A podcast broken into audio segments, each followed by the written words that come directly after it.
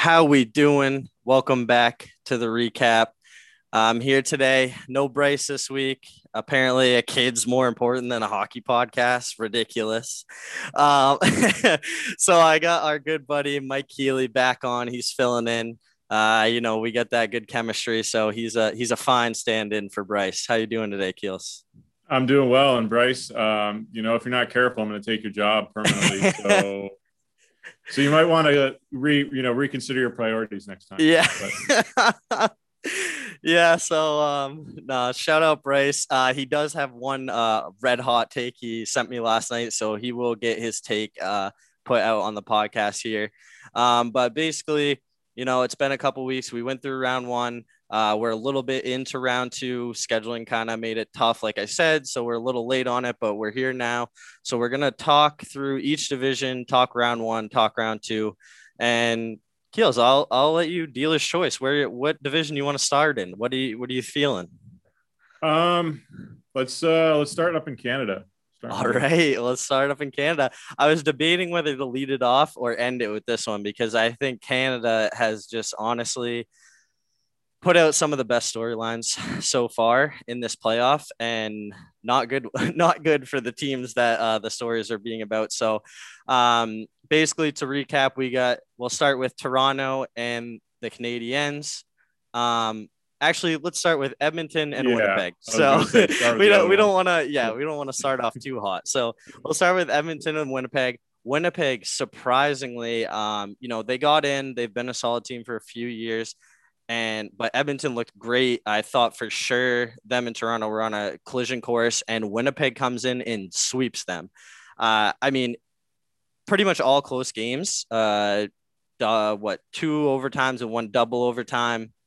Uh, big story the first couple games. Really, the big guns, McDavid and Draisaitl, kind of got shut down. And ultimately, it's what me and Bryce had said all along. And I'm sure you mentioned or thought this at one point, Keels, but pretty much Edmonton, you just have to shut down those two guys, which, you know, granted is not easy to do, but playoff hockey is a little bit different, a little more physical. And after that, they, they had nothing. You know, when we go back to our prediction show a couple weeks ago, I think we did pretty well, except for this division. Um, you know, like you said, most of us had Toronto and Edmonton, and I, I know I definitely had Edmonton coming out of the division. Um, and yeah, I mean, you're right. It's it, they're a one line team, and that was exposed. But man, I did not expect those two guys just to not show up. I mean, I thought after the year McDavid had, he would be on a mission to prove something, and this looks really bad on him. I mean, you can't take anything away from the season he had, but in the end, you're going to be remembered by the Stanley Cups you win. You know what you do when when things are on the line, and there was already uh, there was already a some people throwing criticism his way of kind of just beating up on weaker teams throughout the year. And we talked about it on that episode that, and I, you know, I, I made the point that I don't really buy into that because NHL players are NHL players and everybody is, is there for a reason. And I still believe that, but it gives ammunition now to those people that did give him a hard time and saying, oh, he just beat up on Calgary and Vancouver and Ottawa all year. Um, because look what happens when he the spotlight's on him and he can't get it done. And Winnipeg was a team that really shouldn't have scared Edmonton. I mean, their their defense was pretty bad all season long. They were probably the weakest team to make the playoffs in the whole league. And to get swept, man. And, and yeah, I mean, those overtime games, a bounce, it could have gone either way. So um, it's not like they blew them out, but just the lack of production from McDavid and Draisaitl is it's going to go on their resume. And uh, if you're an Oilers fan, you hope that it fuels them now going into next season. But you know, we talk. You know, and we're going to get to the disappointment of the Leafs in a moment, but the Oilers, man, it, it's that's got to be a huge disappointment for their fan base. Definitely, and it does have to be nice for Draisaitl though that he can, you know, not play the best like that, not produce like he was supposed to, and he just kind of flies under the radar because Connor McDavid's there. Like if he was on, you know what I mean. If he's if he's on any other team, he's the number one star basically because he is what probably the, he's easily top five best player in the league. I'd say maybe three after McDavid and MacKinnon. Um, so he kind of gets a skate by, but uh, Yeah, no, it's it's definitely disappointing, especially the sweep too was was crazy to me. I thought maybe, you know, Hellebuyck is a great goalie, didn't have the best season, played well here, obviously. And I thought, you know, they might be able to grind out a, a seven game series win just because of what I said. Like if you're able to shut down McDavid and Draisaitl, but I didn't think they're going to be able to basically do it for four games straight. Um, right. so yeah, yeah, I mean, and, and what, and this applies to the other series in this division too, but would fans have made a difference? You know, um, if if Edmonton was able to have their fans in the building, I mean, yes, they played the whole season without fans, but we know what extra uh, extra uh, factor that could be in the playoffs. Um, and they're not going to make excuses, but I, I, certainly think there's a chance. So, well, I think there's no chance they would have been swept had they had fans in the building. So, um, you know, another thing to to kind of add into it. Yeah, I mean, it, it looked like Winnipeg was ready to play like grimy playoff hockey. And yeah edmonton played like it was just any other game. And I, I mean you see it every every year. You can't you can't play like that.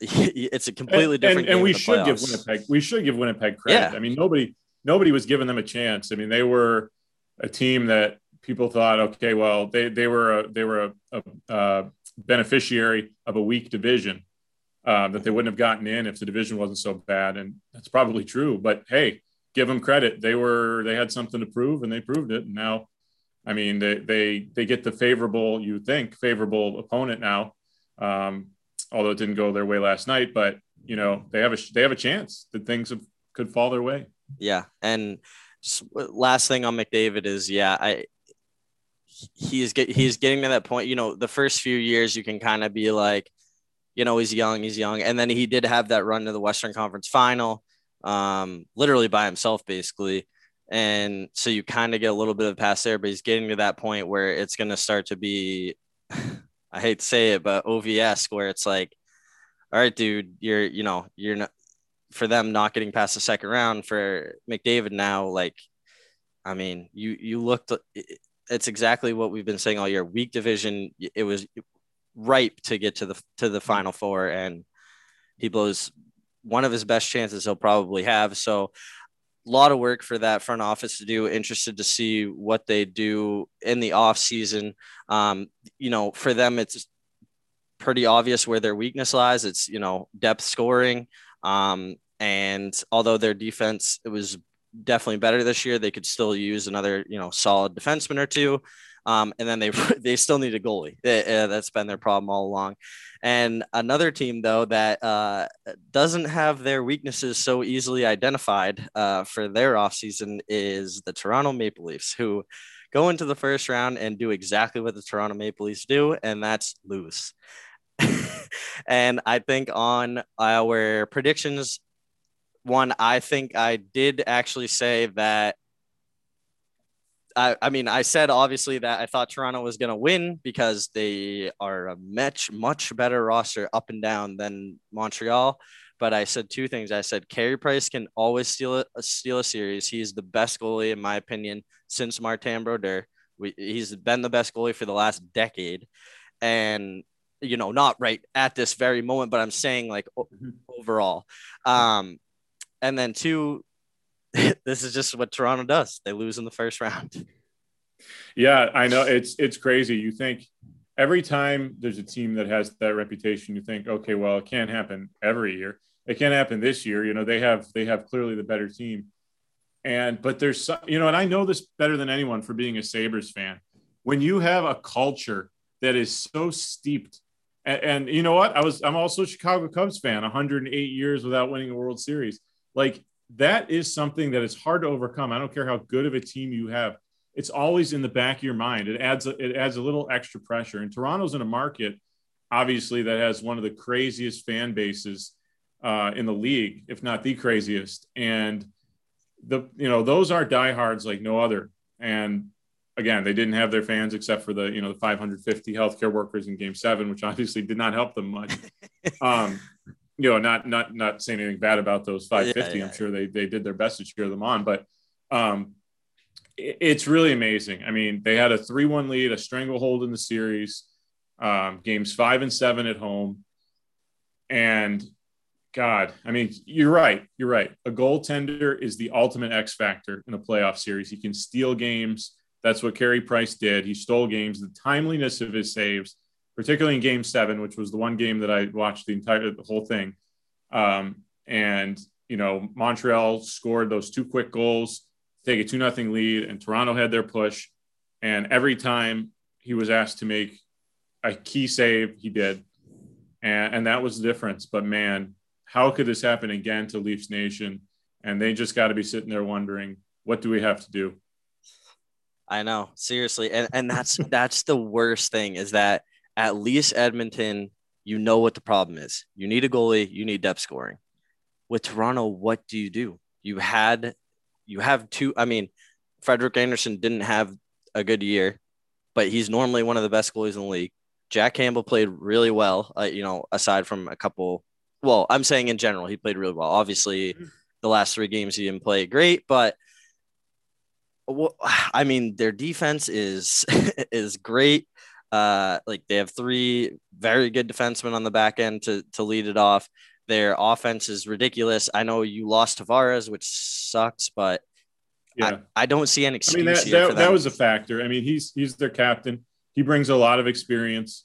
Um, you know, don't we shouldn't downplay the impact that it had. And remember, they still they still went up three to one without him. But I think I think that that is that played a role. I think Campbell's inexperience in playoff hockey caught up to him.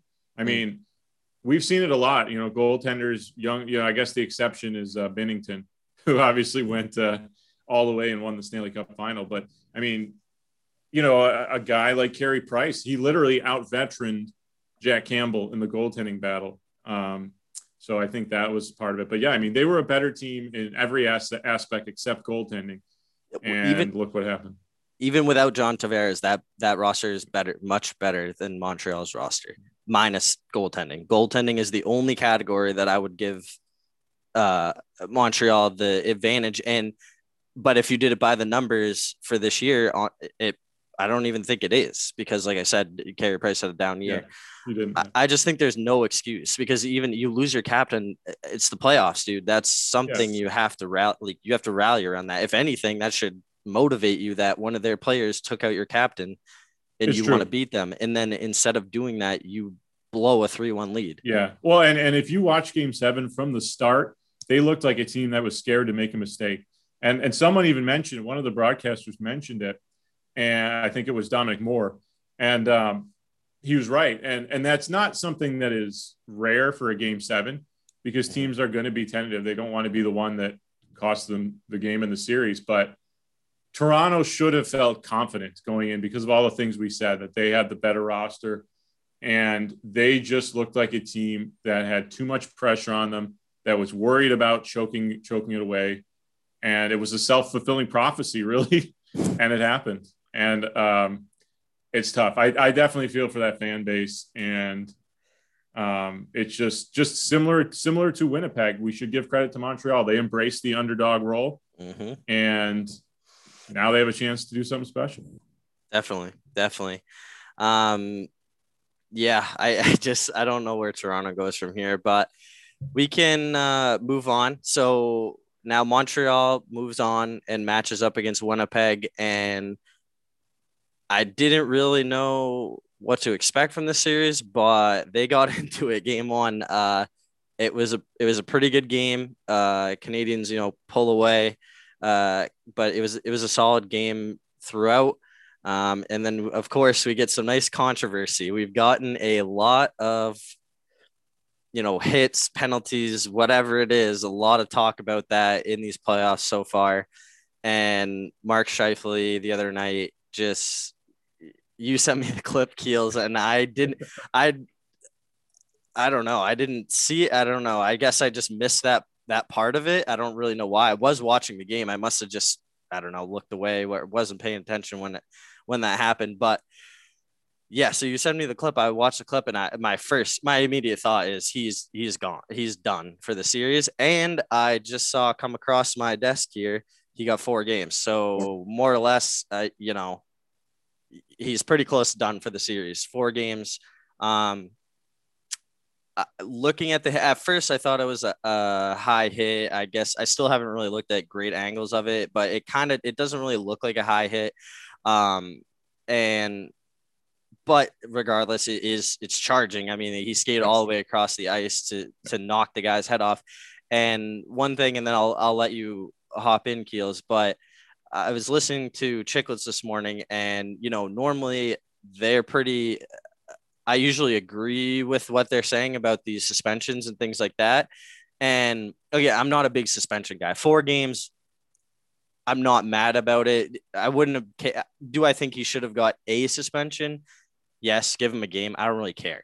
I'm not a big like suspend someone forever guy, but um, I mean, it was definitely a penalty. I think he should be punished for it. So he did four games, maybe a little excessive. But anyways, back to so Chiclets they were saying they were defending him in saying that that hit was a guy playing hard to prevent a goal from winning that game. I have never disagreed with more than with something I've said about a, uh, you know, a controversial play. Yep. There was no intent to go for that puck. He was pissed. His team was down in the playoffs. He saw red. He went directly at that guy and killed him. He was purposely trying to do that. He had no intention of trying to get keep that puck out of the net. He knew the game was over. He was going for blood. I completely completely agree, and it's funny that you used the term "he saw red" because that's the exact way I described it. We were talking about it in the Mariners' office today, and um, that's exactly what it was. He was frustrated about the way the game was, maybe about the way he played, um, and he saw maybe an excuse because that's probably after the fact, he realized how hurt Evans was. He probably felt bad about it. But he, as he was throwing the hit, he probably thought, okay, well, I can at least say I was trying to prevent the goal. But you watch it, there's no way that was going to happen. He made no attempt to play the puck, which would be the better way to try to prevent the goal. At least stick your um, stick out. sure, sure, exactly. In fact, I remember a play. Um, God, it was in the glory days of the Sabres, and I think they were playing Montreal, and Thomas Vanek was skating in with an empty net. He was going to put it in, and uh, it was Shel- Sheldon Souray. Remember him? Yeah, uh, yeah from yeah. Montreal. Oh, just two handed him. Just two handed him oh, over the wrist. Uh, could have broken. I remember that play. Yeah, yeah, yeah. and uh, so that was the first thing that came to my mind. And it so like the actual hit itself, you're right. It's a charging, and that's the way the league described it in the the um, in the their their uh, language about it. Um, so the defenders will say it's just a two minute charging penalty. There's nothing. It wasn't a high hit. There was nothing illegal but it's just kind of a bush league play. It's an unnecessary play. Um, it's something. It's just like an un, uh, one of those unwritten rule things, kind of similar to the Tom Wilson. You know, uh, his action of um, punching Buchnevich in the back of the head when he's down on the ice. That's kind of the same way I see it. It's just an unnecessary play. Um, and so I think the suspension is probably right on. I mean, Kadri getting some people will be upset that he didn't get as many as Kadri got, probably.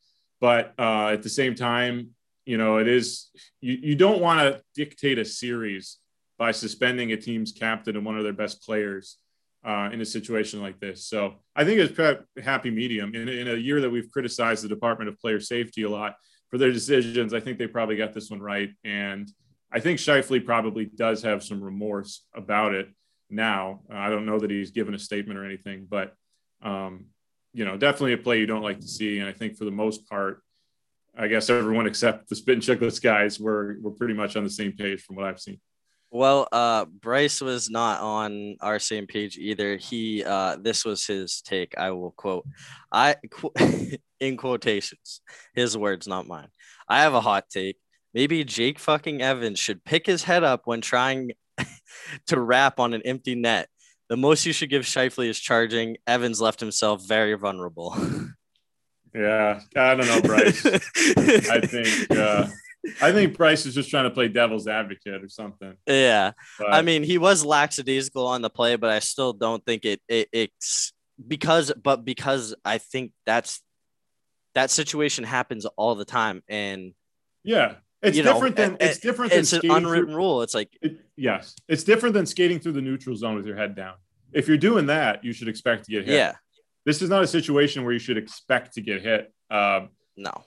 you know, I so I can't agree with you, Bryce, but maybe the next time the three of us are on, we can have a longer conversation because I don't want to bash Bryce without him being able to defend himself. I don't think that's fair. Yeah, that's uh, that's fair. Well, one more thing I wanted to say about the series is to your first point about not knowing what to expect. And I think that's because we didn't expect both of these teams to be here, right? You thought maybe one of them would pull an upset and we'd either have Toronto versus Winnipeg or Edmonton versus Montreal, mm-hmm. but not Montreal versus Winnipeg. Mm-hmm. Um, and so it'll be interesting to see what we get because we didn't really think that this would be the matchup we would have. Yeah, honestly, out of all the divisions, I thought this one was the most locked up because of what yeah. we saw all year. That Edmonton and Toronto really separated themselves from the rest of the division, and uh, as sports is, as sports does, you know, we're completely wrong. So that's why they play the games. Yeah, exactly. Uh, all right, we will move to the I don't even know what they call this Atlant- uh, southeast south division. Uh, it's a central. Central. Oh, yep. What, what, are you talking about, Carolina? Florida Tampa? is you know Florida is fixated. Yeah. Oh no, I'm talking about Tampa and Florida. Yeah, that's the central. Oh yeah, yeah. They, you know. It was. I mean, it was the southeast back in the day. Yeah, yeah. That's what it was. With Washington was in it. Yes. Yep. Yeah. You know, Florida, um, conveniently located in the center of the United States, as we all know. Um, so anyway, so we'll move here. So uh, kick it off with the uh, you know the Battle of Florida. Um, everybody was pretty excited about this series. Um, I thought it was going to be a little more competitive than it was. I guess you know it goes six games, but honestly, it didn't really pull me in as much as I thought it would. Um, goaltending was a big question mark with Florida. I heard someone talking the other day saying, I wonder what would have happened if they would have just played Spencer Knight every game. Would have been a different series because uh, he, he played pretty well for a guy who, you know, has never played a playoff game. So, um, but yeah, I mean, Tampa continues to be Tampa. They're just an absolute wagon. That what a what an unreal move to have your best player sit out. Probably, I mean, I've heard different things, but it basically sounded like Kucherov could have played like a month or two of the season and they were just like, eh, just sit out, you know, like he could have played like 15 games maybe. And they were just like, why don't you just sit out those 15 games and we'll try and win a Stanley Cup? that's amazing. It's amazing that a player would have the ability to do that when he scored in his first game back, right? Uh, pretty amazing. Um, you know, I thought after watching that first game, I was like, we're in for a heck of a series here it was just back and forth, and it looked like it was going to go to overtime, and then Tampa scored in the final minute. And then game three was kind of the same, you know, six five.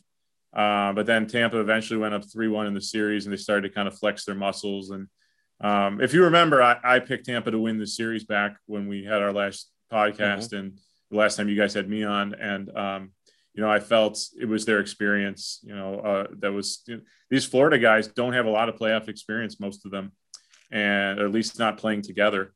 And I think I thought that was going to be a difference, and it certainly proved to be. And just too much offense, power play, just phenomenal as we knew it would be. It got better with the addition of those guys, and um, you know, it's it definitely a disappointing uh, performance from Florida, who had the home ice advantage and a really good season, but mm-hmm. um, tough, just a tough draw for them to get Tampa. Definitely, I do think though that they did they're in a good spot as an organization. Mm-hmm. Um, I think they're going to continue to trend upwards. I think they're going to be similar to a team that we're about to talk to and a team that's playing right now. Uh, as, in Carolina and Islanders, who were, you know, traditionally kind of a joke and have become, you know, every year they're in it and competitive. So, um, yeah, I don't think Florida, I don't think anyone really is surprised that they lost. Uh, I think they're in a good spot. Q is good there. Really, their biggest thing is they really need to, and I don't know what you do, but they really need to get that uh, Bobrovsky contract off their hands somehow. I don't know how they do it. I don't know if they try and pawn him off on Seattle somehow. Yeah, oh, yeah. I, I, I, there's going to be a lot of people or a lot of teams trying to pawn off bad contracts yeah. on Seattle. Maybe yeah. they'll budge on one. so I don't know what happens there, but uh, that's that's tough because they could use that space to bring in a couple more two or three more you know really solid players to round out their lineup and yeah so they need to figure that out i don't know what they do there but anyways moving on to the other matchup Um, I said in our predictions that I thought Carolina was gonna just walk all over Nashville. I thought it was gonna be a sweep. Uh, it was actually a pretty competitive series. Um, I watched more of this series than I did of the Florida Tampa series. Um, good solid games. Um, Predators put up a fight. Juuse Saros is disgusting. He's so good. Um, he, you know, Predators they just they just uh, produce goalies and defensemen. they just need to get some some forwards in there to to help it. But uh, yeah, it's a pretty competitive series, a fun series to watch. But I think in the end, Carolina was just too good for them. Yeah, I mean, if if Game Three had gone differently and Carolina had found a way to win that in double overtime, uh, might have been a sweep, but they, mm. uh, Nashville got momentum. Man, that building was rocking. Both buildings were rocking mm-hmm. in this series. It was great. It was definitely the most normal feeling series uh, as far as fans in the building. Um, so they got momentum after that game three win, and they win game four. And what the other two, the next five and six, also went to overtime. So definitely, definitely could have gone either way. Um, you know, Saros, like Price, the great equalizer, goaltending. Um, but uh, you know, Carolina, to their credit, again, we talked about it. Rod Brind'Amour, a guy that has done more with less, doesn't really have a star-studded roster, um, but has a very good team. Has guys that play together. Uh, did you see that great clip in, uh, from the Carolina locker room where he, he called his dad? That one of the overtime wins. It was his dad's birthday, Rod's dad, and he called yes, him yes. and uh, had the team sing him happy birthday in locker yeah. room. It was a great, great clip. Um, yeah. So I think, uh, yeah, not necessarily surprised by the outcome either.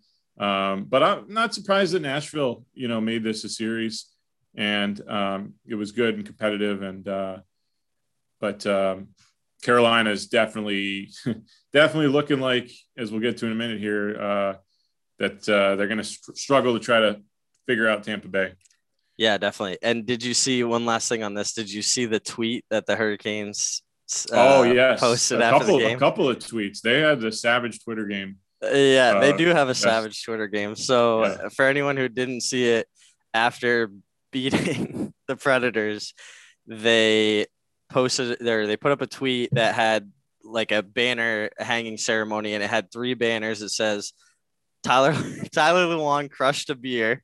For anyone who saw that clip, that Tyler Lewan plays for the Titans. He uh, they credited him for helping them win that double overtime game because he crushed a beer and then they won or whatever the story goes.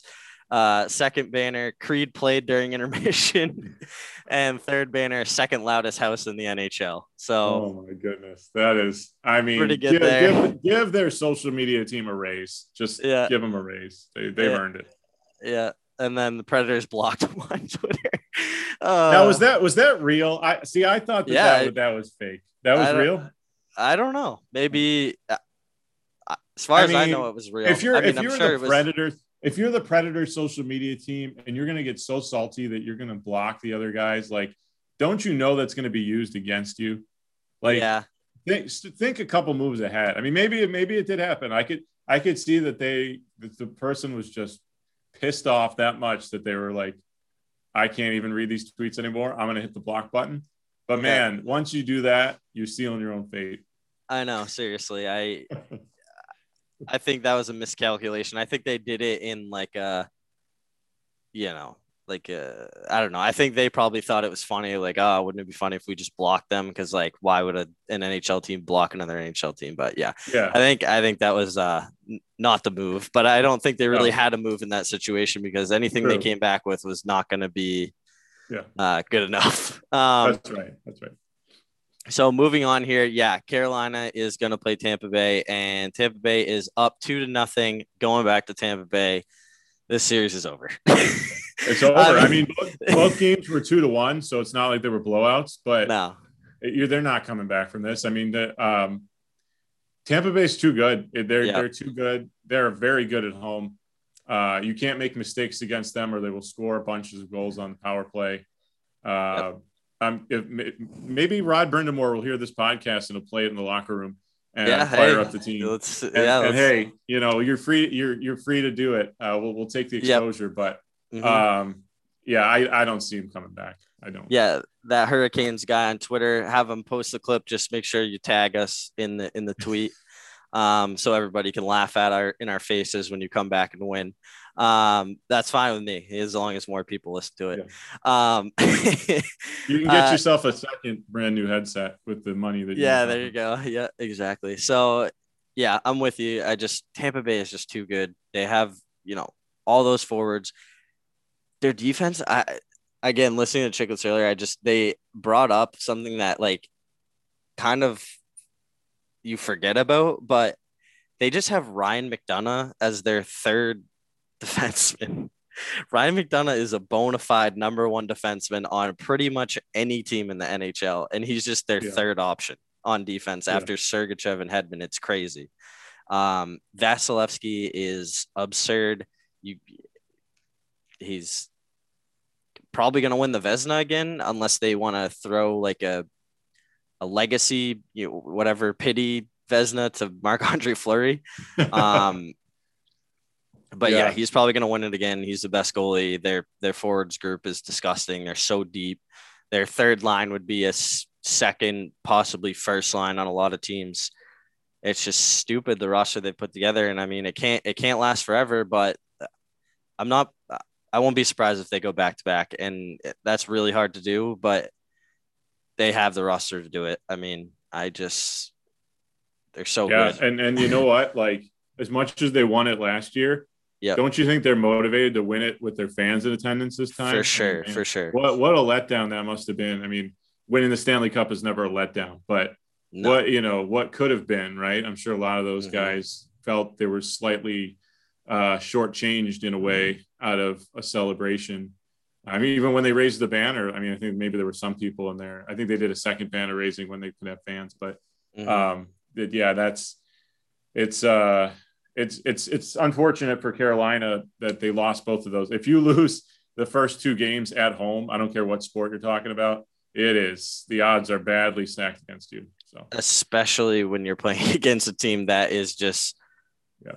I mean, you know, they got what hey, three players better than their best player three four five players but yeah i know i mean they they can still do it carolina is is a very good team but i just don't see it happening but um Anyways, we can move on here to the West, probably. I forget all the names. The West, but... yes, correct. Okay.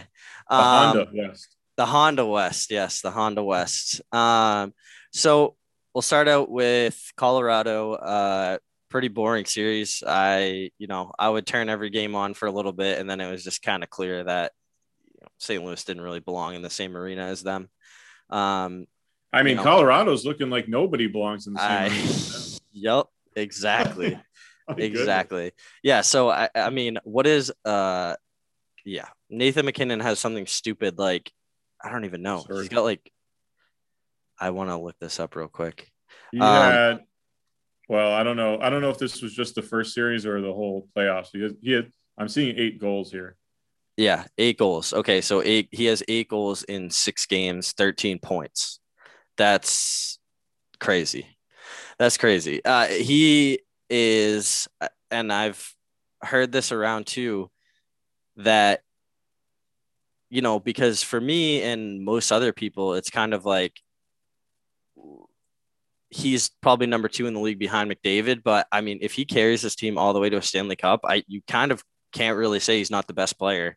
I mean, yeah. granted, he has a much better roster around him, but they're so close in skill that if he is the or maybe not say like the most skilled, but like the guy you want to build your team around because he did it. You know what I mean? He le- he led a team all the way, eh, whereas McDavid has not been able to do that. Um, but he just looks so good. Their team is so good. He's so fast. He just moves. Eh, he's a cheat code. He, he has taken code. over. He's taking over, taking over games at the level that McDavid could not in the playoffs. Um, and you know he it feels like he's flown under the radar. Like you had like diehard hockey fans like you and i and bryce know who he is and know that he's a top five player in the nhl potentially mm-hmm. top three. Um, but the casual fan may not. And even though colorado's been pretty good you know they're not where they were the days of joe sakic and peter forsberg and patrick roy like they, they were a mainstream team back then. They haven't gotten back to that level. And so he has flown under the radar, but he has stepped into the spotlight and done what McDavid was unable to do for Edmonton. And of course, they have a much deeper team than Edmonton. So he's got a supporting cast of characters mm-hmm. that have been able to and and bona fide superstars too. Um, you know, Landeskog, Makar, Rantanen, all these guys. I mean, these are players that provide so much depth and they have looked like a juggernaut. I mean, nobody can stop them from scoring. Vegas has not been able to do so now, and not to jump ahead, but yeah, this this first round was no contest, and I thought maybe St. Louis would still have a little bit of that Stanley Cup uh, grit and fight in them from a couple years ago. I mean, I know it was three years ago now, but um, it wasn't wasn't there, and uh, Colorado looked like the President's winning trophy team, which they were. Yep, I, you know, I. Someone else said this as well too. Is that like it just seems like MacKinnon just has like a extra competitive gear. And I'm sure, like, obviously McDavid wants to win, but it just seems like he's got that feeling of like OV in 2018 where he's just absolutely locked in. Like, nothing can stop him. He wants this so badly. And I mean, he has the team to do it. I think that's part of it. I think it's it's different, like we've been saying, where McDavid has to show up every day and he's more worried about I have to do everything. Whereas MacKinnon can just show up and be like, you know, he can just play his game. He doesn't have to yeah. worry about picking up the slack for the rest of his team because the rest of his team is sick. And um, actually, I don't know if you were on, but I don't know if this was the episode we were on or the last episode we did, but I said that Connor McDavid is the best player ever. So I don't know if you missed that. yeah, that. I think I was on. Okay, that. yeah. So, Sounds anyways, familiar. I still believe that, but I just think that Nathan MacKinnon, if he can bring this team all the way, it's gonna, you know, it's gonna be like a because they're essentially are this new generation's Crosby and Ovechkin, and they're yeah. always going to be compared to each other. Um, you know where that that's just going to happen. So like so right now McDavid is is in the OV position and MacKinnon's looking like he can be in the Crosby position yeah, if he if he wins this one.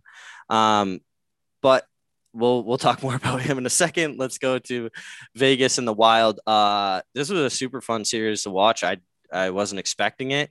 Um, me and Bryce have kind of dogged the Wild all along for being old and rickety and needed to switch something up, but you know Bill Guerin really did it. I mean, he infused some young guys into the lineup and and it helped. I mean, Vegas is is again similar to some of these other series we talked about. They're just a better roster, but I was not expecting this to go seven games. And honestly, going into game seven, I wouldn't have been surprised if, if the Wild pulled off the upset. I, I agree. I mean, and I, I was talking to someone about this the other day. Uh, I feel like game sevens, and you saw it with Toronto, um, the home team often is at a disadvantage because they feel the pressure. Obviously, Toronto felt the pressure, but you know, even in any game seven situation, you don't want to let down your home fans. Um, and especially after they had, just like Toronto, Vegas had a 3 1 lead in this series. They end up, Minnesota ends up taking them to a seventh game. I thought this is wide open for, for the Wild to um, pull this off. And um, to Vegas's credit, you know, they, they played very well in that game seven. But um, I thought most people that I heard talking about this division in the playoffs that Minnesota was going to give Vegas more of a fight than St. Louis was going to give Colorado, and that obviously is what happened. And I think now that you're you might be seeing the effects of that in the second round series. But um, yeah, I mean, after Vegas went up three one, I certainly thought it was over. I didn't think Minnesota had anything left, and uh, they they showed something. I mean, they've they've got a future. Uh, Kaprizov is obviously for real. He's going to be the uh, runaway rookie of the year or Calder Trophy, I should say and um, they uh, they definitely um, had a, a, surprise season that I think their fans can now have a lot to feel good about. And um, as far as Vegas goes, they found a way. I mean, it's never easy to win any playoff series, so they they should they shouldn't feel like being taken to seven was a humiliating thing. Um, but I do think being forced to seven games while Colorado sat around and had a lot of time to rest um, is going to play against them, and so far it has. Yeah, definitely. I, I agree with you. It's nothing to shake your head at. Really, in I mean, really in any series because it's the playoffs. It's a completely different game. Um, definitely Kirill Kirill Kaprizov is is awesome. He's so fun to watch, and I think they're another good. They're another team, much like Florida, that is moving in the right direction. Which some of these teams that lost this year cannot say the same. So I think if you're a Wild fan, you can feel good about where your team is at, um, or where it's going, I should say, because they're not, you know, where you want them to be, but I think they can make a few moves and really shore it up. And you know, as Kirill gets older, he's obviously going to become better. I mean, in in theory. Um, so you know, you put some some other good players around him, and you're you're headed in the right direction. Yeah, and I think players want to go there. Like mm. Minnesota is a great hockey market. I lived out there for three years.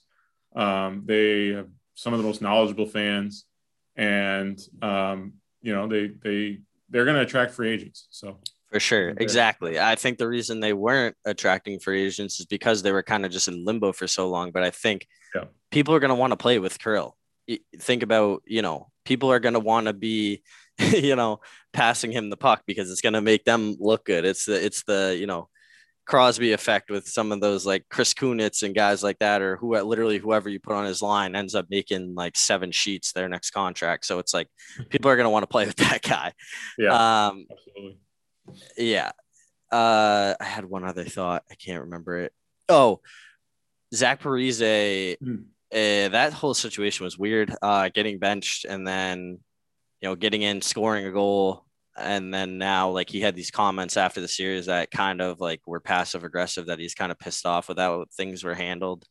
Um but i mean if i'm the wild i'm that's another guy you're trying to pawn off to not not because he's a bad i don't think he's you know completely washed up and a bad player. I think he can still contribute but it's a bad contract. You're not getting i think he's making like seven you're not getting seven million dollars worth of production out of him.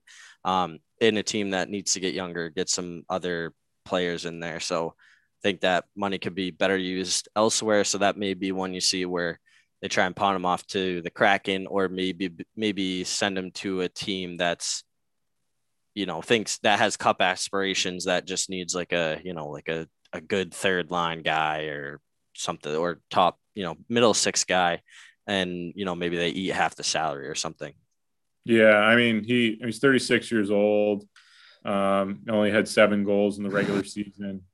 Um, you know, I, really though, if you look at his stats, this was really the first year of his decline. To your point about not being washed up, I mean, he had two years ago he had 61 points in uh, 18, 19, and then 46 points in 69 games in 1920. That's not bad. 25 goals, uh, and then just uh, yeah, I mean, his decline has has started, but um, he's a guy that has playoff experience and leadership. Um, so certainly there will be, a, if he wants to keep playing, there will be a team that um, I'm sure you could unload him to. Oh, he has four more years at seven and a half million. That never mind. Maybe not so easy. Tough.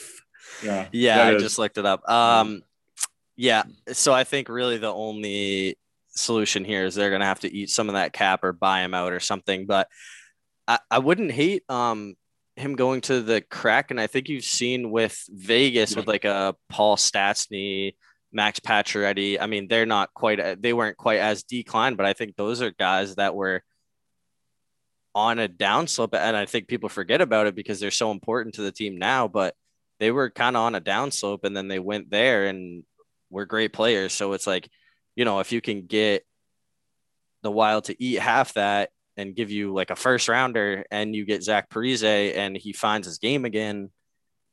Yeah, I mean, you're going to need somebody to be a leader of that team. I mean, you mm-hmm. most of the players you're going to get are going to be cast-offs from teams that expose them in the expansion draft, and maybe you get a free agent or two that has some veteran leadership. But um, yeah, I mean that you would think that would be an attractive situation for Parise himself and for the Kraken. But yeah, four years, a lot of money yeah, uh, against your cap is not uh, ideal. Nope. Uh, a lot of wild talk there. We're going to be the numbers are going to be popping in Minnesota this week. That's right. I know some people. I know some people. We can send there you go. link. Yep. Make sure you're Yeah. putting it out there, pumping it to them. Uh, maybe we'll get some retweets, whatever. Um, but all right, so let's move on here to you know the second round in this division.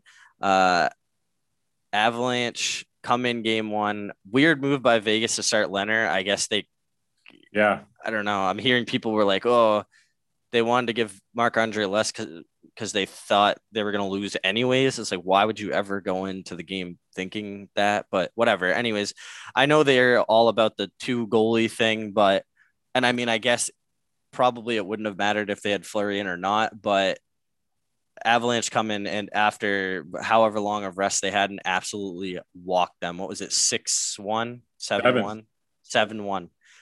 MacKinnon again, just literally. I, I remember I was, you know, I was watching the game, and then I was out at the bar, so I was kind of like half watching it, half watching. I think like I don't know, Celtics were on getting thrashed or something, so I was kind of paying attention to that too. And then I just look over and I see MacKinnon uh, at center ice get like a half step on the defenseman, and I was like, "This is he's gone." And sure enough, he's zip before the the defenseman even turns around. This is like at the red line, basically. Before the defenseman even tur pivots, MacKinnon is down, toe drag or a half toe drag, shelves it before the guy even thought about what to do next. It was crazy. I was at the Maine Nordiques game this night, and it was a much more competitive game than, this game was. Uh, it was actually a great game. It was a, it was game five of their playoff series against New Jersey, um, and it was nice. To, it was a good atmosphere. They had about 500 people in Huh. there, which might not sound like a lot, but you know they played most of their season with no fans, so I had a good time. But um, yeah, Colorado, um, you know, dominant and uh, I, I'm not going to lie, I did not stay up to watch last night's game, but Oh. three two in overtime. That's tough uh, for Vegas. That they really needed that. They now they do obviously they are home the next two, so unlike the uh, Carolina, unlike the Hurricanes, they I think have a shot here, but somehow you've got to shut down this offense. Also, I don't really understand the two goalie thing. It seems to me that there are more teams doing that this Mhm. playoffs than I've ever seen before, and maybe it's because this season was more like that with uh, games, a lot more games in a shorter span of time. So you had the backup playing a lot more. But I, I've always been a opponent of that um, in a playoff series. I think it messes with the head of the goaltenders that they just, you know, goalies are kind of head cases. This is how they are. And it's the psychological game that messes them up if you play them at, like every other game. And Yeah. after Fleury had won game seven against Minnesota, I do not understand the move of not playing him in game one. He's your guy. He's won Stanley Cups before. Um, I that did not make sense. You're right though. Seven one. I don't think it made a difference, but sometimes teams play different in front of you know a goalie A and goalie B. So I don't know. It's uh, I don't like the fact that teams are doing that, but I don't know that anything's stopping Colorado right now. They seem to be a team on a mission, and I they have to still be the favorite to win it all at this moment. Yeah, I think so as well. And yeah, like last thing on the goalie thing, I think you're right. First of all, guys nominated for the Vezina. So it's like, what? What are we doing? Yeah. Uh, I get it if it's like he was coming off, like, say, Fleury one game seven, and then he goes game one and he gets blown out 6 1. Then maybe it's like, all right, maybe he needs, you know, maybe he needs a maintenance night. But like the, on the other hand, too, I mean, I get that Lehner's great, but he's coming in kind of cold into a game one against the best team in the league. And uh, now his confidence is shot. Like, even if they wanted to pull that card later in the series, you really can't because the last time he went in, he got shelled, especially if it happens to be against the Avalanche. And it's just, uh, I don't know. It, What- tough what's the last Stanley Cup champion you can recall that platooned their goaltenders through the playoffs? I can't even think of one. Uh, yeah, I. I mean, maybe. I mean, maybe there's definitely been teams that have swapped back and forth, but you, yeah, not like consciously pl- platoon the goalies. Um, I mean, It, it never. Islanders did it last year, but they didn't win. Uh, exactly. I, I think it's usually, like I said, I don't mind a goalie switch. Like think about 2018, Capitals started off the playoffs with Grubauer, and then Holtby took the net back, and I think it fired him up to be like, I have the net back. You are not getting this net back. Exactly. And same with Binnington in, in Mhm. uh, St. Louis. And Yep. so that that's, but once that guy takes the reins, he keeps it. Exactly. And you don't, the platoon thing doesn't fly all the way to the Stanley Cup finals. It just doesn't. It just doesn't Exactly. I don't. I do not hate first round or whatever, eh, whatever round. Really, I guess it doesn't matter. Your goalie is slipping. He's letting in some bad goals and then swapping it. But I don't think you can consciously be like, all right, game one, Lehner's going. Game two, what are they gonna? Are they gonna play Lehner again? Probably not. Well, maybe Right. they will, but they shouldn't. So it's just it's weird to me. And also, Keels, I was so happy last night because I didn't have to go into work till late today, so I was able to stay up for the game. And honestly, it was the best game. I, I mm. think. I mean, you know, it's kind of recency bias, but eh, that was probably the best game I've watched of this playoffs. It was so fun to watch. Uh, Avalanche are so, are crazy fun to watch. Um, and then Vegas is obviously a good team too. It was all back and forth, back and forth, and then overtime was great. Uh, again, MacKinnon just wanted the puck. You saw him like over on the sideboard. He's like, I want the puck. I want the puck. I want the puck.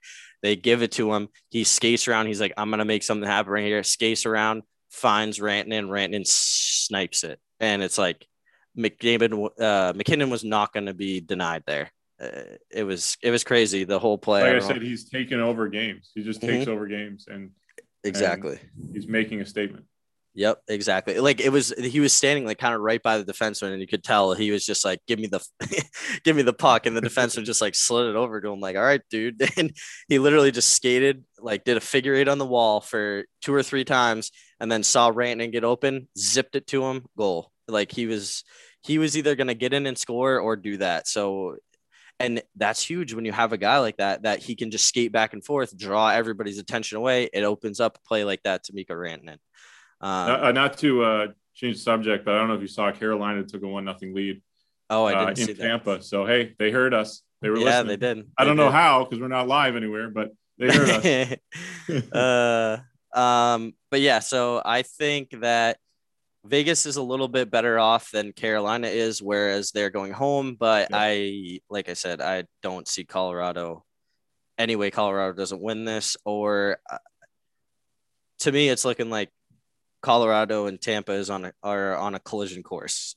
Um, I think whoever wins Vegas and Colorado, which, like I said, I, I think is Colorado, um, is going to definitely beat Montreal or Winnipeg. Um, we'll get into predictions once we're done here. But all right, we move to the East, last division. Let's go, final stretch. So um, we'll start real quick with Penguins versus Islanders, which is literally the most boring matchup of all time. I say it every time they play. I think I've said it on this podcast three or four times this year, where it's like, yep, Islanders and Penguins played for the 19th time last night. And guess what? It was boring as hell. And I don't even, I barely, I would throw it on in the background while I was doing other stuff just to like keep up with the game, but it's just so boring. well, I want to take a victory lap because I said on this podcast this was an upset waiting to happen, and it played out that way. And even after Pittsburgh was up two one in the series, I really didn't feel like that the Islanders were afraid. In fact, I think the Islanders are maybe the most resilient team in this playoffs. Um, and you saw it in game two against Boston after they blew the lead in the third, still found a way to win in overtime. Yeah, there I go again, jumping ahead. But Mm. um, I, you know, they're built for the playoffs. Like we, you and I both mentioned that last time I was on. And, um, you know, they don't, they do play boring hockey. It's Lou Lamorello hockey. His Devils teams were boring too, but they get Mhm. results. They win. You want that guy as GM of your team because you win. And, um, you know, it was, uh, I, I thought some of the games were pretty good. I mean, game one um, was a 4 3 in overtime, game five, double overtime. Uh, it had its moments, but I think, yeah, I mean, you're watching a game. If you watch that game and then you go and watch Florida versus Tampa Bay, or you watch Colorado against Vegas, like you said, uh, you know, it's it's like watching two different sports almost. Um, but hey, that's you know, teams have different styles, and it's Yeah. the beauty of this hockey is someone's style is going to win out. But uh, it was, uh, you know, I I like seeing um, the underdog uh, get it done, and even though I predicted it, Islanders were definitely the underdog as far as seeding went. So, um, you know, I'm I'm happy that uh, that it played out the way I thought it would, and um, now we'll see uh, how they uh, how they do against Boston. Yeah, and you know all I gotta say left about about this, uh, you know, the Islanders is, uh, you know, they're just a really well coached team. They just have a great coach who comes in and puts a great system that's built to win Stanley Cups. And you know, I really wish we had one of those coaches. You know, um, he'd be a great guy to have on the Capitals. Like, you know, maybe we'd be um, in contention for Stanley Cups and stuff. But uh, oh yeah, I uh, forgot. Uh, yeah, we want to Stanley Cup with him and also, let him walk for no reason. Portland and now we're shout out huh? Portland Pirates alum. Portland yes, Pirates shout alum. out Portland Pirates alum. Uh, I love Barry Trotz. I'll love him until the day I die. He brought me and the Washington Capitals the Stanley Cup, and then we let him walk, which I did not think was a big deal at the time. But every single day, he rubs that in my face uh, because it is hugely important, uh, as we can tell by the way that Peter Laviolette coached in the first round, which was pretty bad. Uh, he just did absolutely nothing to change anything about the team. Uh, and yeah, I don't know if you know, but we're hopping ahead now. Uh, he basically kept getting no results from the offense and continued to just put the same guys in the lineup every night. Daniel Sprong didn't play till like the third or fourth game. He was literally one of the biggest surprises of the season. I have no idea why he was not in the starting lineup right away. Um, we, but it, it happened exactly like I said, is that if the Capitals couldn't get back to being healthy they were probably going to lose, and they didn't. Kuznetsov was out with COVID, and Ilya Samsonov was out with COVID, and then Kuznetsov comes back in, and I mean was fine. I don't, whatever. He didn't really change the series. Samsonov did play really well, which I was very happy about for the most part, other than his utterly stupid play where he got into a miscommunication with Justin Schultz and loses game three. Uh, after playing stellar all game after they I thought, you know, outplayed them the whole game and could have should have won that game. They he screws it up and that's a routine play that I you know, you can kind of blame on the fact that he hadn't practiced or played in a few weeks and really missed half the season, more than half the Is season. Is that the game you were at? yes, were at? yes, oh, I did. Geez. I did go to that game. Um, it is tough. And I do have a story from that game that I'll tell once I'm done ranting here. Uh, game two, also, they should have challenged that goal because it seems like every, whether it's ticky tacky or not, uh, where McAvoy ran into, uh, I don't even know who was playing goalie, Craig Anderson. We started Craig Anderson. We had to put Craig Anderson in net for two games. Anyways, I think they should have challenged it because we've seen a bunch of other goals like that actually, where literally it seems like any amount of touching the goalie, regardless of if it's uh, incidental or not, is getting called back. So they should have challenged it. They didn't. Whatever they took a risk, and I think that was the turning point. Once they, you know, and then they lose that game in overtime, and you know, you're down two one at, at Boston, and it was just, you know, Boston looks great. The, Boston looks really good. Taylor Hall, huge addition. Um, it's really helped to round out their forward group. Uh, they they play hard. They're very skilled. I mean, they're they're a solid team. I think right now I'd I'd put them as the third the third best team remaining. So, and I think really the only team with the with a realistic chance to upset Tampa and then possibly upset Colorado. Yeah, no, I they yeah, I mean they they deserve to win the series. I mean, obviously the first three games went to overtime. So um, again, we've talked about this with other series. It could definitely could have gone a different way um, if a puck had bounced one way or another. And actually, I thought Craig mm-hmm. Anderson played well in game one. He did. He did. Uh, helped them help them win that game. but um, I, you know, I mentioned it when we made our predictions. I thought Boston had the better goaltending, even if everyone was healthy. And um, I think that was the case. Boston again is built to play a playoff style hockey. Hall does give them an extra skill guy, so it kind of balances that out nicely. Uh, he's certainly playing better hockey than he did in Buffalo. You know, obviously he's more motivated. He's got better line mates.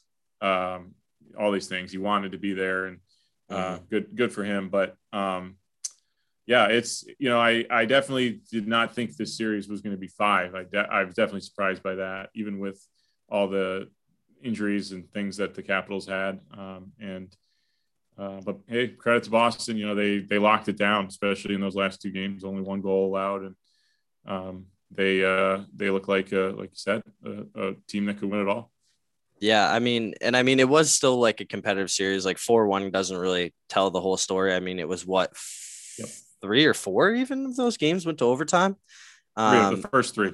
The first three. Okay, so the first three went to overtime. One double overtime.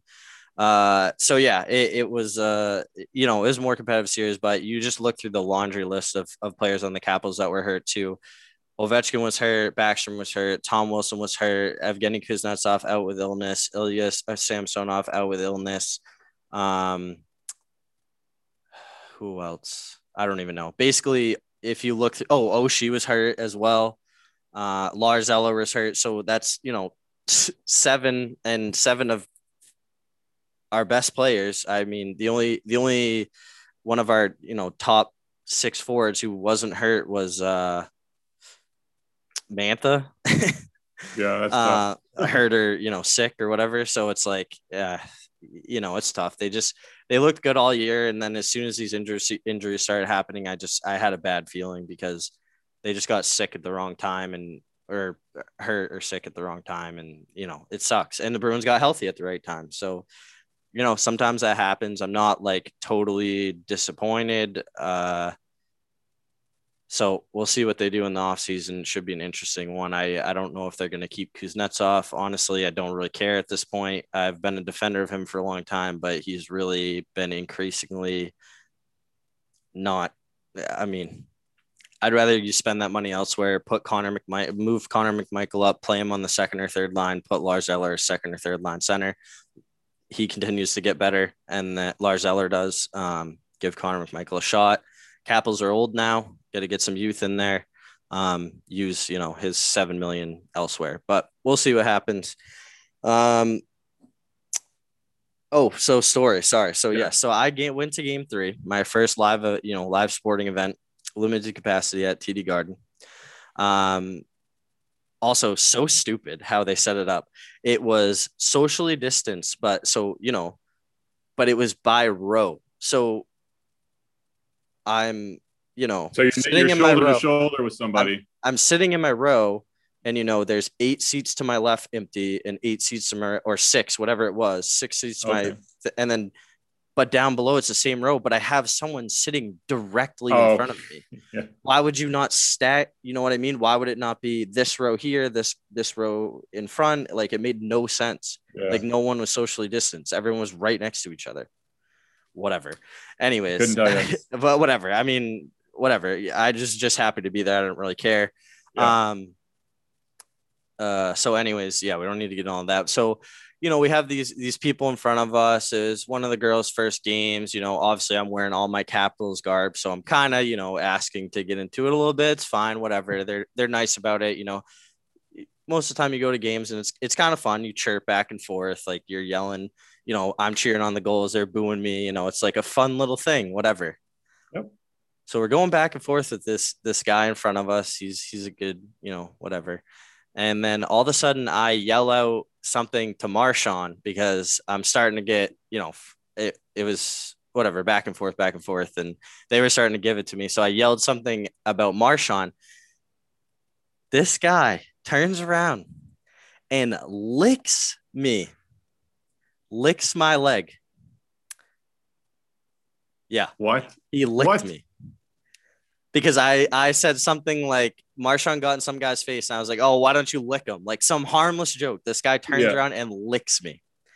And again, I am all for chirping back and forth, playful banter, whatever you want to tell me, yada yada, whatever. But when you lick me, that is way offsides. That is yes. Yes, that so is. Anyways, I get up and I just move immediately because I got to get out of there because I'm fuming. I'm like, I need to move because I'm telling the guy, I'm like, what are you doing? I'm like, you need to apologize. I was like, you need to apologize for that. Like, what, what are you doing? That's not normal. Yeah. I, not normal he's, you know, because then he's trying to go back and forth like we were. I'm like, no, dude, you just licked me. This is not friendly anymore Did that? Were there witnesses to this? Did anybody oh else yeah, see it? everybody, everybody around us. So I'm like, dude, like I'm basically telling. I don't know exactly what I said, but I basically like you need to like say you're sorry or whatever, like amend this because. And anyways, he, and he's just not. He's like, oh well, I'm just joking. I'm just joking. Blah blah blah. So I literally I had to get up and I walked away to a different row. I went and sat in a different row because I was like, if I stay here, I'm gonna throttle this guy.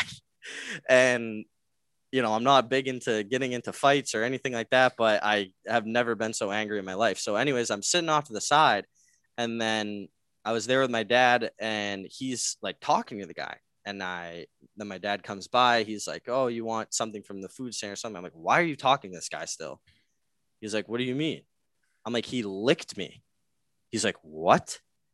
So he goes over and the guy's like, Oh yeah, I apologize. I apologize. So he comes back over and he's like, You said you apologized. Why you're still mad about it? I was like, dude, he has not said anything to me. He never apologized for anything. So, anyways, cut the story a little bit short. He ended up coming over after, you know, my dad went back and was like, No, you never said anything. You never apologized. Like, that's not right. Blah, blah, whatever. He ends up coming over. He uh, does apologize, buys me a beer. And, you know, it was fine after that. But it's just like that I was I was baffled. I've never seen that before. My, I mean, I've obviously never had anything like that happen to me before, but I mean, I that, there's you know, there's invading someone's personal space, and then there's that, and yeah, I mean, if the guy better be careful who he's doing that to because exactly. someone could press charges, mm-hmm. and yeah, that is exactly yeah, like you know whatever you get you get a guy who's a little handsy like whatever he's uh you know he turns around and you know smacks you on the leg or something and yeah. whatever. He's being a little sure. uh, like too, takes a little too seriously and you're like oh dude it's not cool. It's like whatever. But dude once bodily fluids no we're not doing yeah. that. We're not doing that. Don't be an asshole. Chirp at each other make fun of each other. I can take that. I condition out. I can take it. That's fine with me. But no so, anyways, that was my long story there. I had to get is, that off that my is, chest because that, that was the craziest thing ever. And like I said, the guy the guy did amend it, so it's it's all good. But oh man, it was crazy. It was crazy. Um, anyways, wow.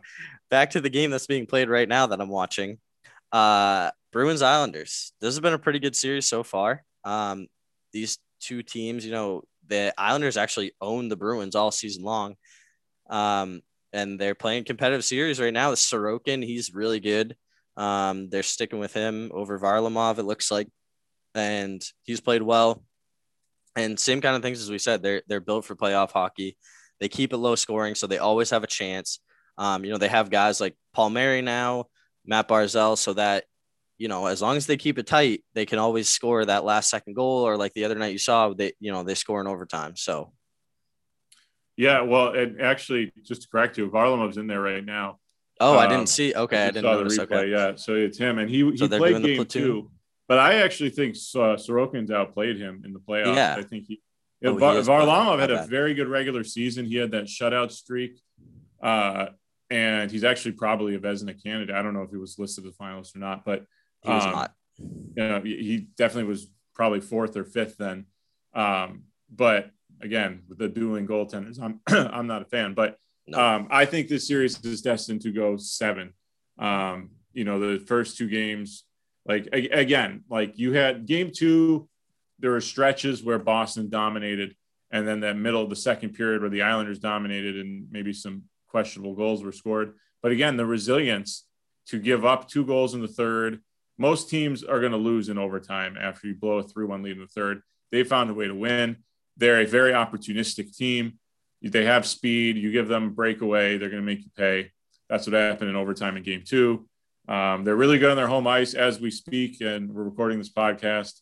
Boston's up one nothing early in the third, um, so we'll see what ends up happening. But I fully expect the series to be two two going back to Boston, and I would not be surprised at all if it goes seven six at minimum at this point. And um, definitely has been the most competitive of all the second round series, you could say, even though I guess the, there's only been one game played in the North, but everything else is 2 0, and this is the only one 1 1. So, um, yeah, I'm excited to see who comes out of here. And I definitely, especially if Tampa ends up sweeping that series, or if it's a short series there, and then this is a long series, that could be a big advantage for Tampa um, going into that next round. So um, it'll be interesting, but um, it's it's evenly matched, no question. Definitely, I yeah, this is not like if uh, you know uh, Vegas somehow beats Colorado or Carolina somehow beats Tampa. I'll be surprised. I won't be surprised if the Islanders pull this out for all the reasons we've we've mentioned ad nauseum. I do think the Bruins are the better team, better players, everything. They're they're going on the power play right now. Um, but yeah, I think like I said, they just keep Islanders just keep it close enough to uh, make it interesting. That all they need is one one bounce, and yeah, exactly. I think you're right. It's gonna go. It's gonna go seven games. Um, my uh, dad and also me, not not a big um, fan of your boy Mike Reilly that uh, came over to Bruin his play the other night. I don't know what he was doing. He was playing so bad. Uh, the game, yeah, it would have been game two. He was playing really bad. But anyway, why is he my boy? Why is he my boy? He played for Buffalo. Mike Reilly? No, he didn't. I thought we, I they got him from Buffalo. You're thinking of someone else. Are you thinking of Curtis Lazar?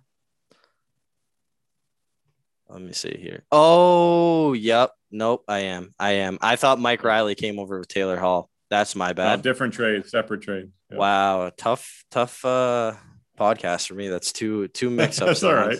I'm yeah. not doing good with the Islanders Bruins series right now. Maybe I'm a little distracted by the game. But um anyways, so that you know, that covers all the series. Um, let's go through here, Keels. We'll just give our predictions and then we can uh, wrap it up. So um, we'll kind of go back to the way where we started. So I think Montreal is going to win this series. Uh, I think Carey Price is going to continue to do Carey Price things. Um, I think it'll be pretty competitive because I think these teams are kind of on a, on a pretty even playing field. So I'll say Montreal wins it in six. Uh, yeah, I, I, yeah, I think, I think Winnipeg might have used up all their good luck charms in the first round. Um, and even though I guess you can say they certainly dominated more than Montreal did. Um, Canadiens, I think, are a more complete team, better defensive team, definitely have a better goaltender. Um, I'm gonna say five. I mean, you know, it's all, all, these series have started, so there's a bias, but I'm gonna say I'm gonna say Montreal in five. Okay, five. Um, Tampa Bay versus Carolina. I do think Carolina will bounce back, maybe win a game maybe two. I think they definitely need to win the next game to have any chance. So I'll say Tampa Bay will win this one in five. Well, it is two to one Carolina in the late in the second right now in game three we as we're recording. Uh, but man, I mean that game is not is far from over. And if Tampa Bay comes back and goes up 3-0, man, they got a good chance to sweep even. But mm-hmm. I think mm-hmm. you're right. I mean, Carolina's they're they're a good team and they have pride there. They're, they're not going to lay lay down. So let's say they hold on tonight. Maybe I, I can I could see it going six. Maybe they take uh, right. when it goes back to Carolina, they can win one. So I'll go right. Tampa Bay in six. All right, and then moving up to the West, we'll do. I think this is going to be my hot take. I think Colorado is going to win all four. I think they're going to sweep. I don't, I think it's going to be competitive. I think it's going to be close. The next two games are going to be one goal games, overtime games, whatever it may be. But I think they're going to sweep. Well, as much as that sounds like a hot take, I mean they're six and zero oh so far. I haven't lost mm-hmm. in, the, in the playoffs, but yeah, I mean, God, I mean, I think I had Vegas winning the cup when we did our predictions last time. Um, so just for the sake of that, I'm not going to say they get swept. I I don't think they're coming back though. Um, even though game two was overtime, I just don't Colorado, man. You just can't stop that offensive train. Mm-mm. So um, I I'll say Vegas takes one at this point, but um, Avs in five. All right. Uh, actually, I'm gonna go ahead and I'm gonna double down. I think the Avalanche won't lose until the Stanley Cup final. I think they're gonna wow. win every single game till the Stanley Cup final. Wow. Probably would be the first team to ever do that. I'd imagine. I mean, maybe I don't, maybe 50 years ago, but definitely within our yeah, lifetime. I can't, I can't think. I can't, you can't think, of any, can you? No, no that's it. That's NBA type stuff right there. And then I think um, last one over here. Uh, I, I, I honestly don't know. I, I just for some reason have a feeling the Islanders are gonna win, but last podcast I said that the Bruins were going to go all the way to the Stanley Cup, so it's kind of tough for me to walk that back. But um, I'll say I'll say the Bruins. You know they're up one one zero right now. I'll say they they win tonight. Islanders win the next game. I, I say they'll win in seven. Bruins do. Bruins in seven, yeah. Man, it's so funny. You're I ride your Islanders. I, I, say it every year that I can't pick against Boston. It's just like every time you want to pick against Boston, they prove you wrong. Mm-hmm. And um, in any sport, man, if there's one team that can beat them, I really do think it's the Islanders. Yeah. I just like their resiliency, and I like they can get outplayed for long portions of games and still find a way to win. They steal games. Exactly. That's exactly uh, how I think. So yeah, uh, let's go. I'm gonna go with the Islanders instead. He's gonna ride the Isles. Let's go. Yeah. Keels is gonna ride the Islanders all the way to a Stanley Cup. I don't know. We'll see. Barry Trotz number going? one fan, Michael Keeley. Are we gonna continue then? Are we gonna continue down the predictions? Yeah, you want to? Okay. We yeah, can. I'm, good with it. I'm good. All right. It. So we'll. So, I mean, we'll, it's gonna be it's going to be we know what the seating is going to be right? Because it's going to be the west versus the north and the, no i actually read the other day it's highest seed so yeah it would be oh. no matter what right, isn't the highest seed going to be the west and the lowest going to be the north? I don't know. Um because like whoever the highest seed of, is the west. Colorado will be the, the number one seed no matter what if they win. So if we go by so colorado so well, we, we go both by Colorado, we so we agreed on three of these. So it would be, yeah. um, Montreal would Montreal. Montreal would be the bottom seed. So Colorado would yes. So Colorado would play Montreal. You're correct. Either either way, and then it would be Tampa Bay versus Bruins or Islanders. It, it, that's what it'll be. So okay, so then we'll start with Montreal versus Avalanche. You know, I already told you uh, Avalanche aren't going to lose a game to the Stanley Cup. I mean, it would have to be one of those Herculean Carey Price. Carey Price would have to literally play the best hockey of his career, and um, the magic is going to run out. So, mm-hmm. uh, are we going games? Or so, are you going to say a sweep? I Colorado, four, yeah, yeah. Montreal. Uh, I'll give Carey Price a game. Give me give Colorado right. over Montreal right. in five.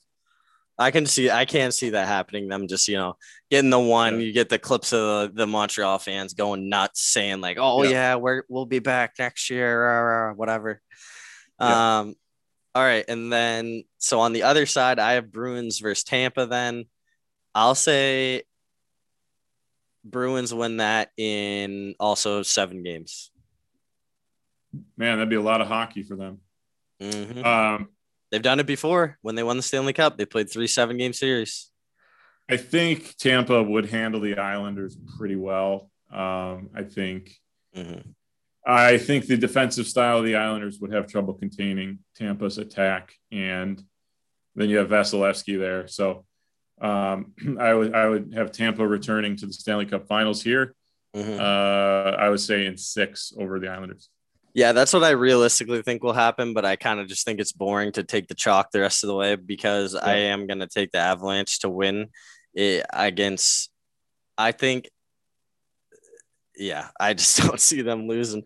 Honestly, I hope it's them versus Tampa because I think that will go six or seven games. Honestly, I think if they play the Bruins, they might just they might just roll the Bruins. I don't know. Probably not. It'll probably be a deep series either way. Um, but yeah, I mean, I see Avalanche winning the Stanley Cup in How honestly five or six games. I don't I don't even think it'll go seven. So they'd go like twelve and uh, two in the yeah. That's what I'm saying. Like if they do, yeah. it, it's kind of like. So I'm a weird type of person where I think about things as in storylines. So it's like I think if Montreal, you know, beats Colorado in a game, then okay, you know, maybe it'll it'll chink the armor a little bit and you know, maybe they go to seven in the Stanley Cups. But I think like if you just roll that hard to the Stanley Cup, like I think you can't I, I think it's impossible to win, you know, go 16 and 0. Yeah, I mean, remember but, when the Kings won their first cup? Like they had a huge streak going into yes, playing New Jersey. Yeah. And, and they they couldn't be stopped. And yeah, so I think if they do do that, if they do sweep all the way to Stanley Cup, I think it'll be a short Stanley Cup. If they don't, I think it'll be a longer one, like maybe you know let less rust, things like that. But I don't know. I just watching them, man. I just don't see a way that they lose because, like I said, I think even if they play Tampa, I think Tampa is the team that can go, you know, player for player with them. Um, I think Tampa has the better goalie, um, which is which is obviously an advantage in this. So, but I just don't, just Nathan MacKinnon, man. I just watch him and he's just so locked in. It looks like like all those guys are just playing so well. Cale Makar is so good. They move the puck so well on defense. I just I don't know. I I can't see them losing the way they're playing like right now. And you know, next week, I mean, last week I said the Bruins were gonna win, so I'll probably change again next week. But as of right now, I got I got Avs to go all the way. So Avs over Tampa or at Boston? Uh, Avs over. I'll say Boston. Okay, in five or six? In five. Okay. Uh, yeah, I mean, I think Avs Tampa would be the maximum uh, entertainment value Stanley Cup final. Uh, you have just two high powered offenses. You have superstars.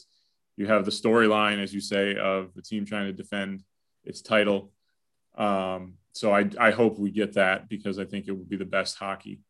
Um, and you're right. I think of all the teams that would come out of that side of the bracket, could give Colorado a fight, it would be Tampa. But I don't know, man. Colorado looks like the team. They had the they had the best team the regular season, mm-hmm. albeit not by a wide margin points wise. Remember, if you remember Vegas when we did the last show, Vegas was actually ahead of them at the time, and then at the last minute, Colorado jumped over them. But um, that I don't think they can be stopped. So I, I, I, agree. Colorado. I'll say Tampa takes them to six games. Avs All over. Right. Yeah, I like that. Six. I like that. I just think too. Like I think Boston fans, like from the feeling I got at the game, and like everybody I know, and like people in sports from that, are, you know, are Boston fans. I feel like they really think, like they really think this team is like the bet. Like this is the team. This is the Stanley Cup team. I will say it like, is a better team than they've had in recent years. It it, it is, but it's just like, and they're like, "Oh, dude, we got Taylor Hall was so good, like whatever," and it's like. I know, dude, and you did. You did the right moves. You did the right things. This team is very good, but it's just you. I just they are not the Avalanche. They just don't have the players. I mean, there there are some powerhouses that I think are clearly better teams than them. I think Tampa is. I think Colorado is. I mean, I think even I think Vegas would be Boston if it if it came to that. To be honest with you, so mm, yeah. Uh, but they do they do have a good team. They they have a good team. They, they do. They do. Than they have in previous years. The Hall edition is a kind of a different element. Yes. And, um, you know, Rask, Rask has a lot to prove. He still hasn't won For a sure. cup. Remember that. He still they, hasn't won a cup with all the success he, he's had. Um, so I don't know, man. It's uh, it, yeah. It, it's uh, we get wrapped up in it because we're in the middle of it. yeah. England, but um, they do have that but, feeling. There, there is that buzz around them this year, and I think sure. it's it's well deserved. They are very good. They have always needed that wing on Krejci's line, and they found it. And, but I just, I don't know, man. I, I just wait until I think it's just going to be another Stanley Cup loss for them. It'll be three now. 13. Just wait until Jack Eichel's Jack Eichel's no trade clause kicks in and he demands a trade to Boston. I know that would be right. It's three, right? It's three, right? They lost to Chicago, uh, yeah, St. Louis, Louis, and then it would be you know to the Avalanche. I think I realistically, man, I think that's what's gonna happen, and it's gonna start to be like that feeling, like it's like, damn, you go to all these Stanley Cups and you lose every time. It's like kind of the opposite of like every other team, like of the Patriots, where they go and they, you know, they lose a couple times, but they pretty much dominate. And it's like, yeah, what do we have I mean, to do, man? Every time we get there, we just run up against a juggernaut. Like, think about the teams that that Chicago team was one of the best teams ever uh, in yeah. my lifetime. Sure. And then yeah.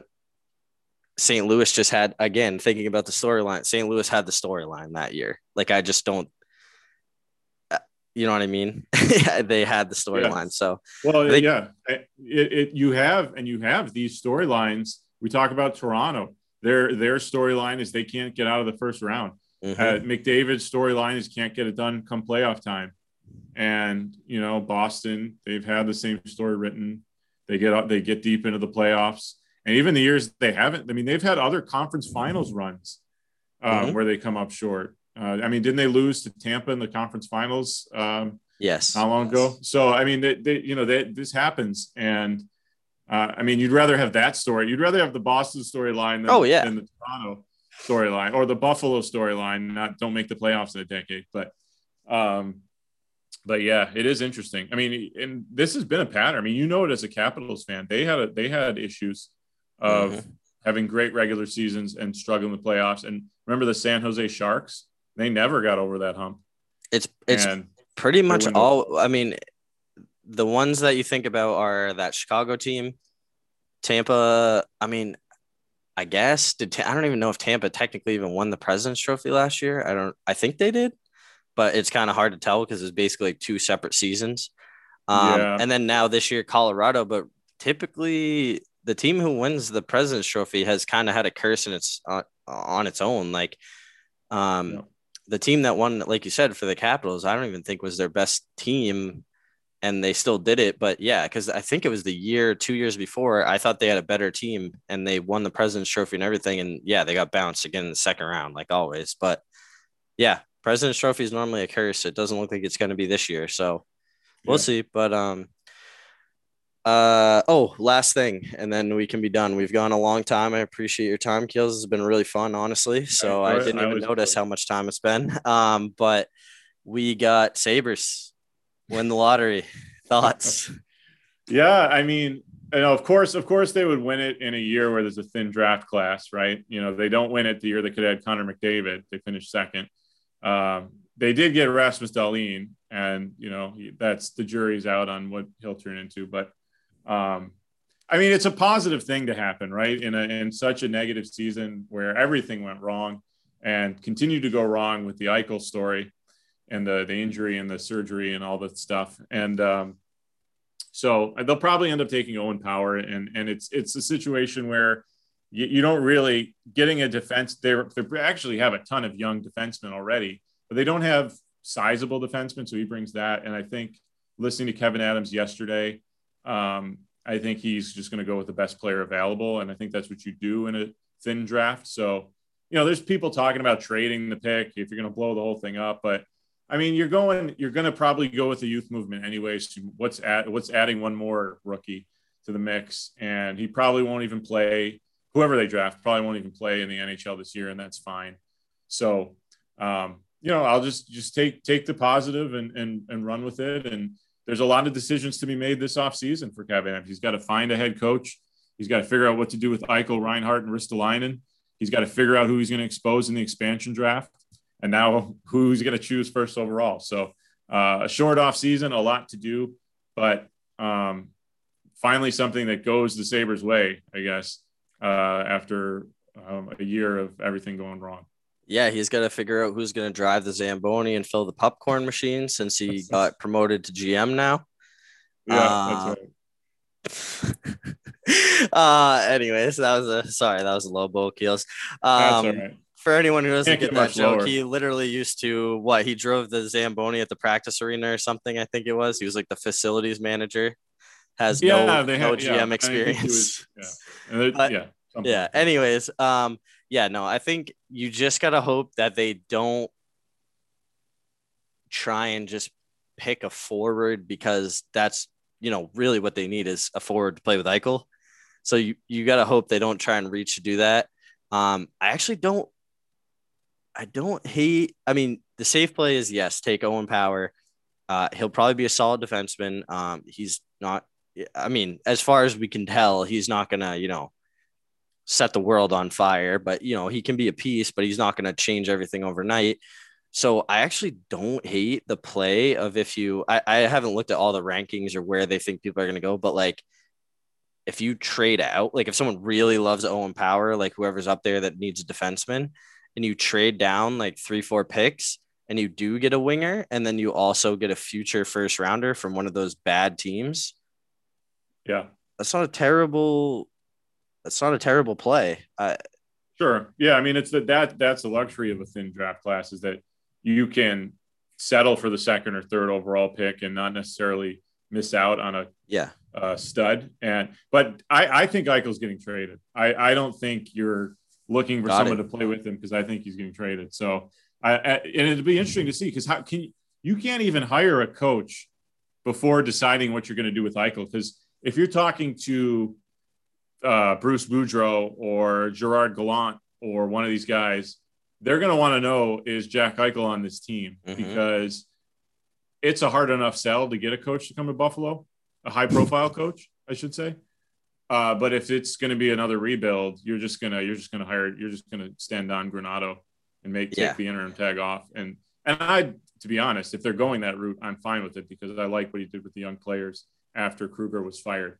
Yeah, But- it's gonna it's it's gonna be Yeah. tough as we start to see jobs open up where you know it's weird like that Gallant didn't really do anything, but I- mean I think he's a good coach. He he would probably be my pick if you're picking between those two. But yeah, I mean if Eichel's gone, that's not a very appealing job to whoever because you're kind of being set up to fail. Yeah. So- well, you're just not going to win right away. And if you're if you are a guy like that, you're not gonna you you're not in for a rebuild. You don't want to coach a bunch of young guys. Yep. I, I've heard Rick Tocchet's name as well. I think uh, he was confirmed to have interviewed with them. Um, and so a guy that hasn't had a track record of success, but does have experience and is supposedly highly respected. You know, I, I don't know. It's it's whoever you draft. I think you are you're you're just going with best player available, and you're going in with the mindset of we're going to be we're going to be selling off as many pieces as we can. Eh, Like I I would have been singing a completely different tune prior to those exit interviews. But when Eichel and Reinhart came out and basically made it clear that they did not want to be in Buffalo, yeah. that changes everything. If the players don't want to be there, I don't want them there as a fan. Nope. And I imagine as a GM, but you know, you have you have to get your due diligence. You have to get a king's ransom if you're going to trade Eichel. You have to Yep. get value back if you're going to trade Reinhart. Um, so it's not like it's a, you can't not like just you can say get rid of them. They don't want to be here. You have to make sure you're getting what their their worth is. Um, and for a you know young GM, that's a it's a big ask. There's a lot of pressure for a team that is supposedly rock bottom. There's still a lot of pressure on Kevyn Adams to to do this the right way. So I'm glad I'm not in his shoes. Let's put it that way. Yeah, definitely. And I think you're right. We said it before that whatever they do, that's what that's what I'm saying is he needs to just make he can't make panic moves. He cannot make panic moves. He cannot reach for a forward to try and make Jack Eichel happy. He also as unhappy as Eichel could possibly get. You have him locked up. You do not let go of him until you get what he's worth. You do not t- not a dime back. What is that that quote from uh, uh, Jim Calhoun? You do not Islanders just scored. You do not you, you don't take a cent less than he's worth. Basically, is what I'm saying because you need everything there, and you know you can you really have the luxury to hold on to him as long as you want because it's not like it matters. Like you, Yeah, well, you have to.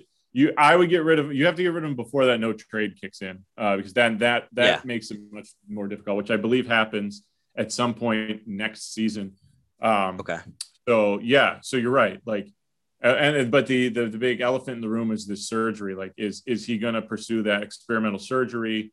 Um, what's going to happen? There may be a grievance situation between him and the Sabres, which would just make the relationship even worse. But yeah, you're right though. Like, you can't, you cannot get a underwhelming return for a player of his stature, and so it's a tough, it's it's, it's a tough situation. It really is. Definitely, definitely. And also, right, the, uh, light, the Lightning scored as well, so that's two two. Oh, nice. All right. Two tie games to watch before we uh, go to bed tonight. So, anyways, Keels, it's been fun. I really appreciate it. This has been a long one. It's, it was awesome. This is one of the best ones we've done. So, um, bummed Bryce couldn't make it, but uh, I'm glad you could. And uh, we will probably, you know, continue to get your thoughts as we go here throughout the playoffs. Um, as long as you want to keep coming back. yeah, absolutely. I'm always happy to come on. It's it's always a pleasure. And Bryce, uh, I'll keep keeping the seat warm for you. But again, careful, Careful. how long you Careful. Careful how long you stay away. That's all I'm saying. I don't know, Bryce. You might need to start missing that kid's birthdays and stuff if you want to keep your job. Uh, I can't wait till he listens to this. Uh, but anyways, uh, uh, thanks to everyone for listening. As always, follow at the recap pod underscore on Twitter. Um, catch us there for all the hot takes. Um, also my personal account too, and you can follow Keels as well. What is it, Keely Mike on Twitter?